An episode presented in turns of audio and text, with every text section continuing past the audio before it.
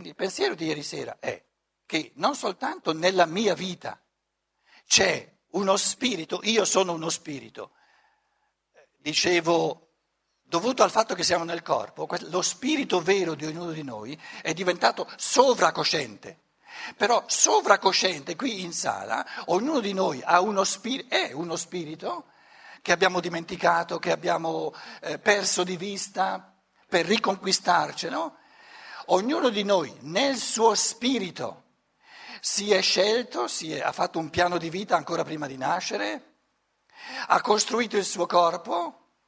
Adesso io rivolgo questo pensiero fondamentale, un pensiero che all'inizio, in una cultura che questo pensiero non l'ha mai pensato. All'inizio deve essere un pensiero, all'inizio è un pensiero, ma come? Ma è forse, è forse troppo audace questo pensiero, si ha il diritto di pensarlo. Allora uno viene e dice no, tu non hai il diritto di pensarlo, sta attento, metti in questione tutta la, tutta la, la, la ehm, dire, cultura invalsa, eccetera. All'inizio è un pensiero. Poi, man mano che questo pensiero, tu tu, mio amico, tu, mio marito, mia moglie, sei uno spirito. Anche se io finora ci ho pensato poco, adesso comincio, comincio a pensarci, a, a, vivere con questa ipotesi, a vivere con questo pensiero. Sei anche tu uno spirito, tu che mi vivi accanto, sei uno spirito che prima ancora di nascere, prima di tutto il corpo che tu hai, non ti è stato imposto dalla, dalle leggi di natura l'hai costruito tu, tale e quale, l'hai voluto in tutti i suoi minimi particolari, l'hai amato il tuo corpo, esattamente così com'è in tutti i particolari, perché ti corrisponde, l'hai costruito tu.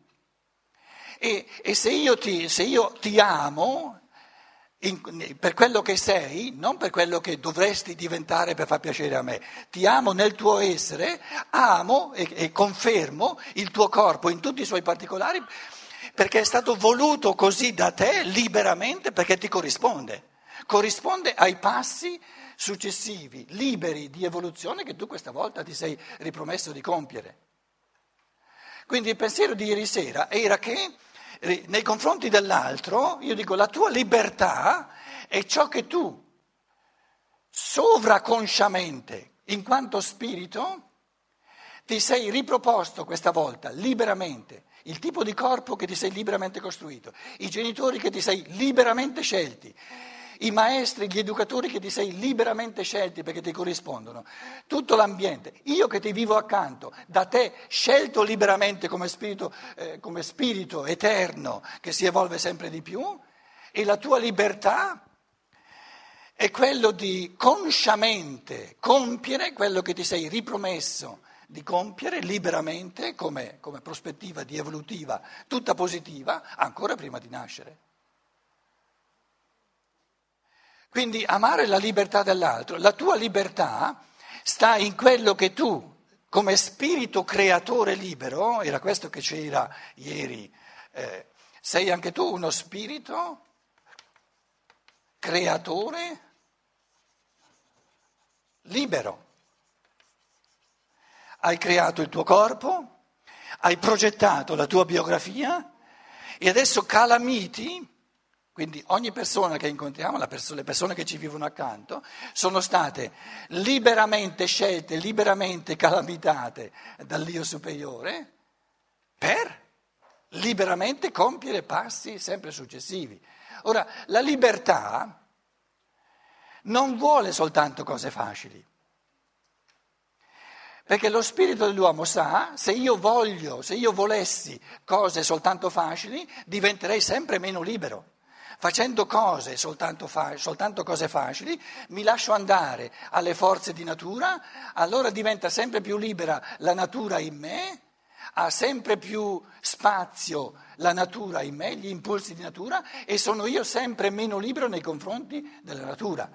Diventare più liberi, divent- Diventare sempre più liberi significa vincere sempre di più la, la tendenza alla letargia, questa, questa, forza di inerzia che ci viene dalla natura. La natura mi dà una forza di inerzia, io liberamente desidero, scelgo di vincere queste forze automatiche, questi automatismi di natura e divento sempre più libero. Quindi la libertà è un liberarsi sempre di più dagli automatismi della natura. E da dove vediamo che natura significa automatismo? Perché io faccio questa equazione? Natura uguale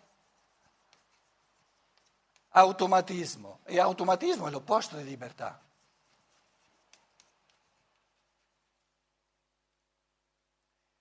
Il, il, il fenomeno dell'auto, dell'automatico lo, lo esprimiamo quando diciamo la natura è fatta di leggi di natura. Ora, leggi di natura si ripetono sempre uguali, sempre uguali, sempre automaticamente.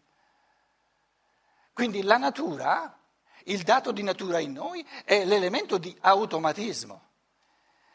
Se io cerco la libertà nell'elemento dell'automatismo, del, del, del naturale che è automatico, non ho capito nulla della libertà. La libertà si vive nella misura in cui gli automatismi di natura vengono posti alla base, il mangiare, il digerire, eccetera, però sulla base dell'automatismo della natura viene costruito sempre di più una sfera artisticamente di arte, di, di, di, di scienza, di cammini di conoscenza, di artistico libero modo di imbastire i rapporti che va oltre gli automatismi di natura. Un rapporto umano non è fatto soltanto di automatismi di natura. Se volete il massimo di automatismo di natura, perdonatemi se divento così concreto, però serve per capire il fenomeno, dove, dove la forza di natura diventa così soverchiante, così forte, che in quel momento non c'è nessuno spazio per la libertà e se volete l'atto sessuale, nel senso che servendo alla procreazione, volendo dare il, il, fondamento per una nuova corporeità in cui si incarna un nuovo spirito, la libertà delle due persone già incarnate viene ridotta al minimo e la natura prende il sopravvento. Cosa bellissima quando si tratta di far incarnare una, una persona. Quindi nella misura in cui le forze di natura prendono il sopravvento, la libertà diminuisce. Vogliamo aumentare la libertà? Ciò che è di natura, lo dicevo ieri, il corpo, tutto il corporeo, è così sano che non si nota, non notando non dovendo porre nessuna attenzione a ciò che è di natura, a ciò che è corporeo, posso concentrarmi su tutto l'elemento che è artistico, che è, che è libero, dove io posso giocare e posso, posso architettarlo nel modo in cui eh, piace a me e dove sono libero. Nel momento in cui sono costretto a concentrarmi sul corpo, perché c'è qualcosa che non va, o c'è qualcosa che voglio soltanto godere corporeamente, mando a ramengo questa sfera di ciò che è libero, di ciò che è artistico, di ciò che è creatore e mi riduco, mi, mi concentro su ciò che è di natura. Quindi in un certo senso c'è, eh, diciamo, nella, nell'elemento umano questa, questa tensione tra ciò che è naturale e ciò che è libero.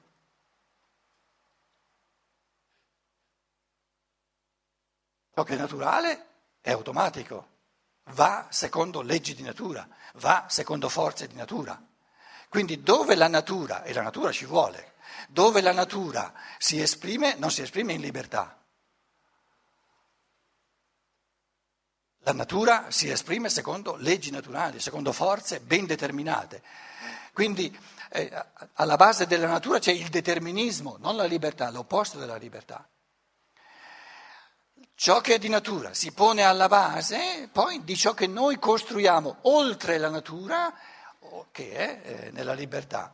Ora, se volete, una, ciò che complica un po' le cose è che tra natura, lo pongo qui alla base, natura,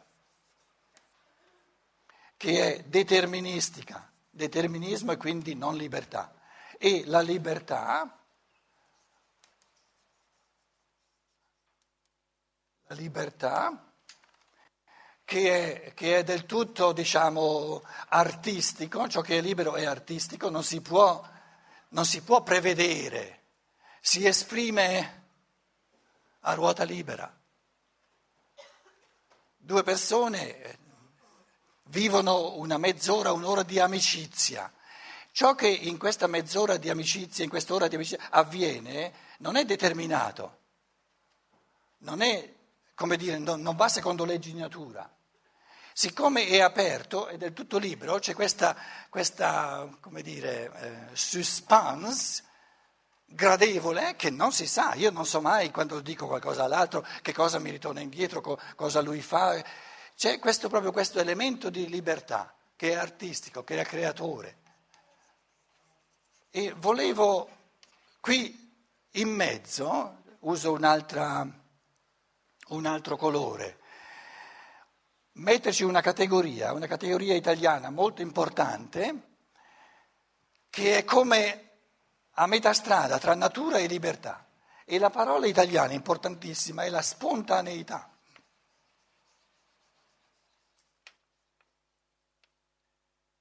E la spontaneità è una gran bella cosa. Una persona spontanea è una persona simpatica, se volete. Però nel nostro contesto, adesso la tua libertà, quando tu sei spontaneo, sei anche libero? Una persona spontanea è libera?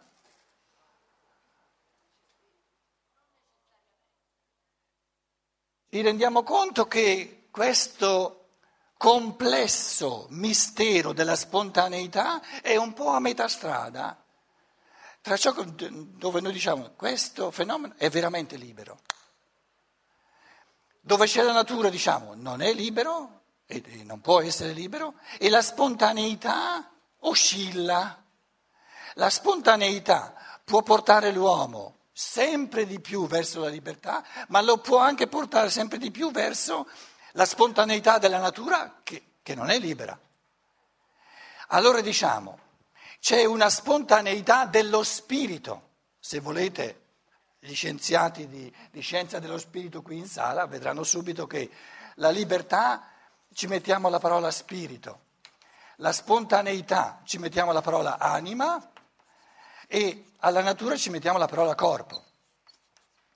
Nel corporeo, nei fenomeni corporei, non c'è la libertà e no, no, non ha nulla a, a che fare e va bene così. Il concetto di spirito è il concetto di pura libertà. E questo concetto è difficile oggi perché le esperienze di qualcosa che è puramente spirituale sono, sono all'inizio, siamo all'inizio, ma è in questa direzione che stiamo camminando. Invece c'è tantissima esperienza di questa sfera intermedia tra la libertà dello spirito e la non libertà della natura nel corpo, la spontaneità. E questa spontaneità, l'esperienza che noi facciamo è che nella misura in cui adesso tu, la tua libertà, l'altro mi viene incontro dicendo ma lasciami essere spontaneo, no? Io voglio fare ciò che mi viene spontaneo. Questa spontaneità può creare un sacco di problemi. Allora io dico all'altro, io non amo la tua spontaneità, perché se io amassi la tua spontaneità, la cosa non è pulita, la cosa è, è, come dire, è, è pericolosa, perché la tua spontaneità per te può essere spontaneo, lasciarti andare sempre di più agli impulsi del corpo e se la tua spontaneità ti lascia andare sempre di più agli impulsi del corpo, perdi sempre di più la libertà. Allora io amo la tua libertà, non la tua spontaneità. Diciamo per intenderci, poi discutiamo nel, nel, dibattito su queste cose fondamentali. Diciamo che la spontaneità è una mezza libertà, passibile di diventare tre quarti e passibile di diventare un quarto di libertà. Detto adesso in, in termini matematici. Quindi la spontaneità è una mezza libertà perché sta, sta nel mezzo, questa, questa anima L'anima può cercare la libertà sia nel corporeo, io sono libero, sono libero di bere un, una bottiglia intera di, di, di, di, whisky, certo che sei libero, però se, se, se tu bevi una bottiglia intera di whisky, il tuo corpo lo tratti in un modo tale che perdi la libertà. Quando sei ubriaco non sei libero, perché il tuo corpo non ti consente di agire, di pensare, di agire liberamente. Allora quello che complica eh, nei rapporti è che l'io superiore, mio, dice all'altro, io amo la libertà del tuo spirito, amo tutto ciò che tu liberamente ti sei riproposto di compiere in questa vita, lo amo insieme con te, lo cerchiamo insieme, però la, la controforza della libertà è il comodismo della spontaneità che vorrebbe soltanto godere la vita.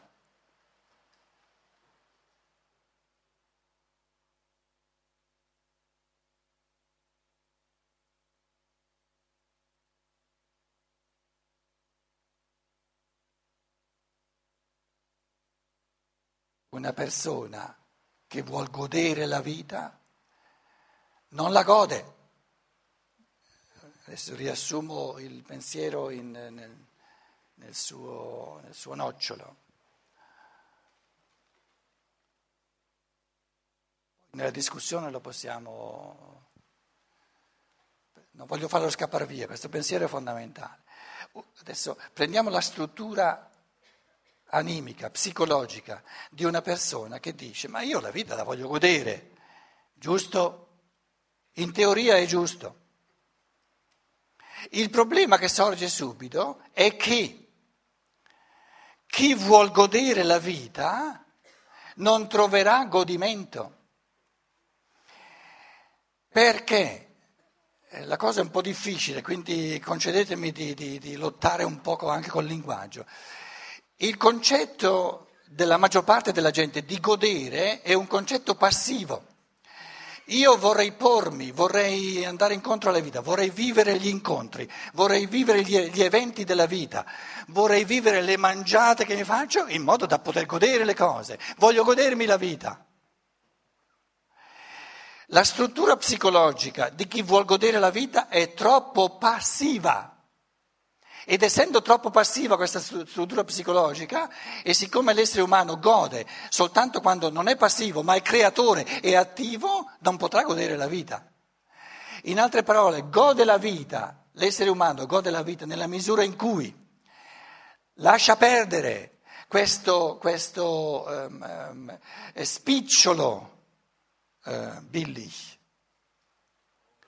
buon, questo, questo, voler godere la vita a buon mercato, passivamente, come se il godimento mi venisse da di fuori, e si rimbocca le maniche, diventa sempre più creatore, sempre più artistico in tutti i campi della vita e come riflesso della creatività, come riflesso della libertà, come riflesso di questo modo artistico, creatore di affrontare tutti gli eventi della vita, c'è un massimo di godimento. Quindi il massimo di godimento si ha come riflesso della libertà, della creatività, dell'attività nei confronti della vita. Quindi è un errore enorme psicologico di tantissimi, tantissimi noi, è la, come dire, è, è la controforza che ci viene dalla natura, l'anima che, che vorrebbe godere la vita a buon mercato.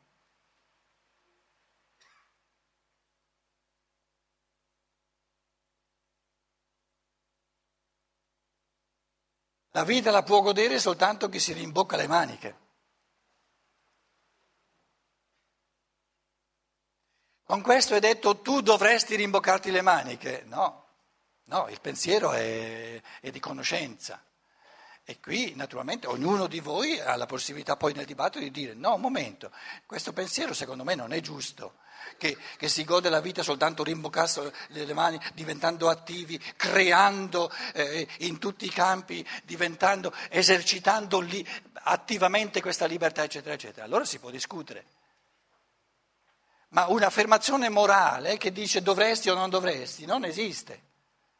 E io vi garantisco, voi potete prendere ogni frase che io dico, non troverete mai un, un moraleggiamento che implichi perché se uno non se la vuole godere la vita, è padrone no? di non goderla. Quindi io non sto dicendo a nessuno devi godere la vita, sto soltanto conoscitivamente, in chiave di giudizi conoscitivi, non morali, di esplicitare le leggi secondo le, il modo in cui la natura umana è stata creata, è stata architettata e il modo in cui l'essere umano trova sempre più godimento e lo trova nella misura in cui esercita, esprime, crea libertà e quindi, e quindi crea sempre più liberamente, attivamente e subisce sempre di meno eh, diciamo, l'andare del mondo e l'essere umano gode, lo vedremo questo pomeriggio poi sulla felicità, che sarà il, il tema eh, centrale diciamo, de, delle riflessioni.